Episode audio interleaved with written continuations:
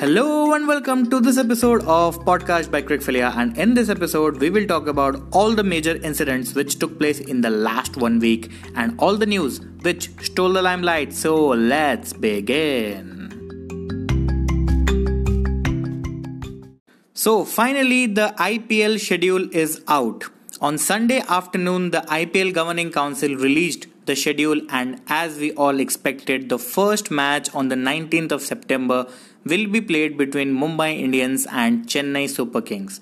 As per rules, the finalists of the last season play the first match in the next season. But as a few members of CSK were tested COVID positive, there was a doubt that whether CSK will play the first match or not. But all the doubts are now cleared after the schedule is out. As the 13th season of IPL is approaching, players are opting out of it, citing various reasons. Last week, veteran Indian bowler Harbhajan Singh announced that he is not going to take part in the season of IPL due to personal reasons. But CSK management has not decided on any replacement yet. Also, the Sri Lankan fast bowler Lasith Malinga has decided to opt out of IPL this year, citing personal reasons, and the Mumbai Indians team management has announced that James Pattinson is going to replace Malinga for this season.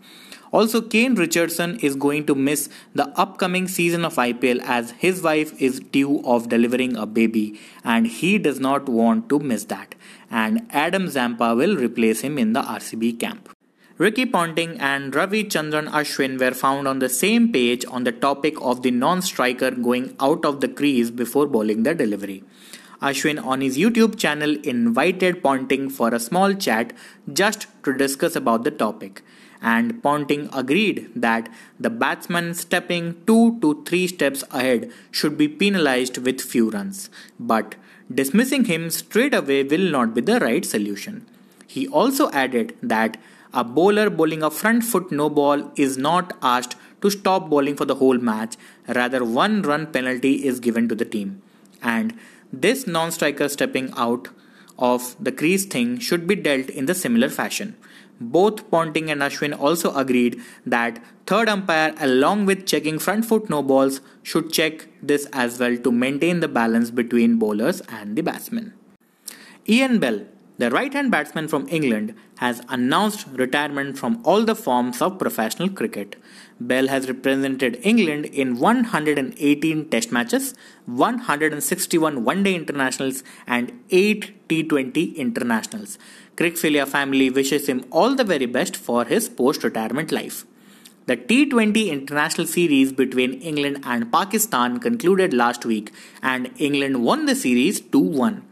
The nail biting last match was won by Pakistan by 5 runs, and their senior most player, Mohammad Hafeez, won the Man of the Match award for his 86 runs, and he also won the Man of the Series award. The T20 International Series between England and Australia started last week, and in the first match, Australia was defeated by England by two runs, and in the second T20 International played on Sunday, England again won the match by 6 wickets and has taken a lead of 2 0 in the series. So, this was it the highlights of what happened in the world of cricket last week. Also, we would like to inform you that very soon we are going to bring something new and different for all you guys. It is going to be exciting and we cannot wait to make the announcement.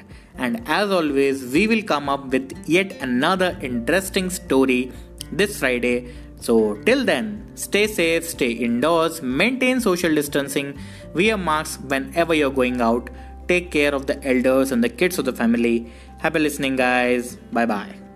Thank you.